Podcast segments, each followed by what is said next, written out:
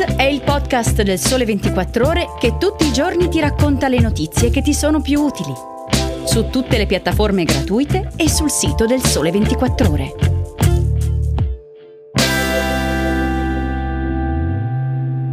Ciao e bentornati all'ascolto di Start. Oggi è lunedì 16 gennaio, io sono Enrico Marro e in questo podcast vi parlo di longevità delle imprese. Mentre l'attesa di vita alla nascita dell'uomo aumenta lentamente, in Italia secondo l'Istat siamo ormai a oltre 83 anni, quella delle aziende cala a vista d'occhio. Come rivelava uno studio di qualche anno fa di McKinsey, la vita delle società dell'indice principale di Wall Street, lo Standard Poor's 500, è precipitata dai 61 anni del 1958 ai meno di 18 anni di oggi. Da colossi senza tempo che dominavano i listini per decenni, siamo insomma passati a giovani rampanti che sgomitano per arricchirsi facendosi le scarpe tra di loro con fulminea agilità.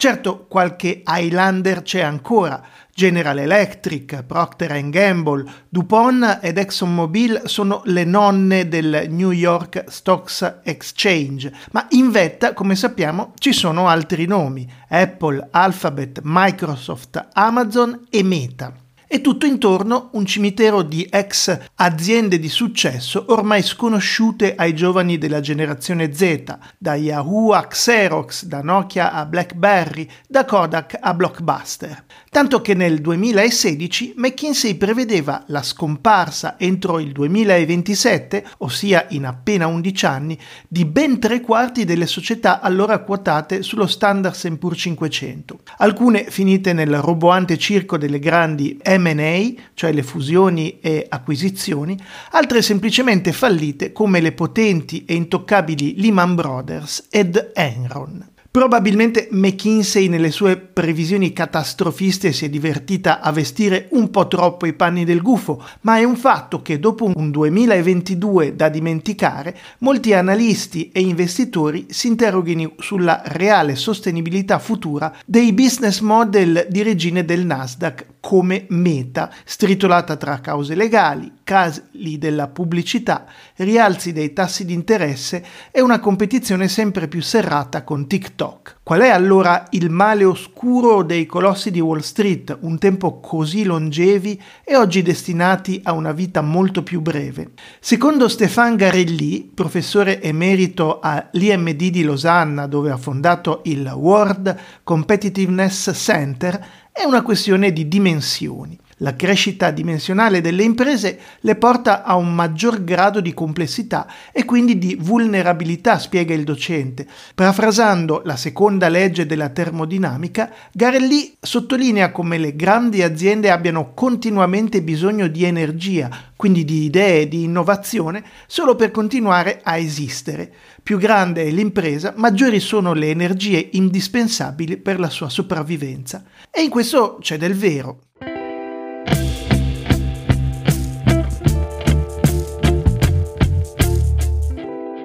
Guardiamo per esempio al Giappone.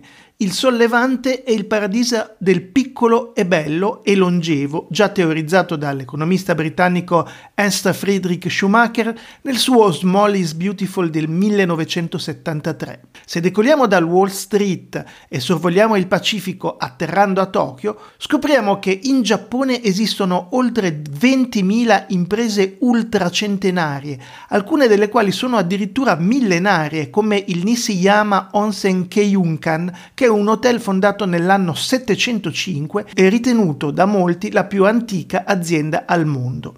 In giapponese c'è persino una parola, shinise, che indica le imprese dalla lunga vita. Ma com'è possibile? Secondo Makoto Kanda, che è docente all'Università Meiga-Queen di Tokyo ed è un grande studioso del fenomeno cinese, le aziende nipponiche vivono a lungo perché sono piccole, a conduzione familiare e orientate non solo al profitto. La corporate culture giapponese non ama le fusioni e acquisizioni, che ha cercato di evitare a lungo anche quando stavano diventando una moda in Occidente.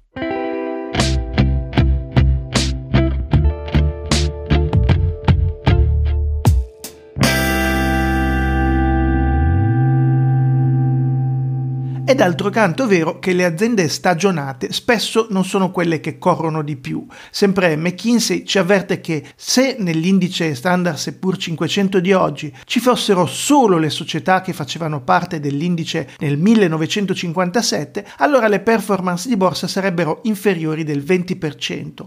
Un altro dato, solo una dozzina delle 74 aziende presenti nel benchmark da oltre 40 anni hanno fatto meglio della media.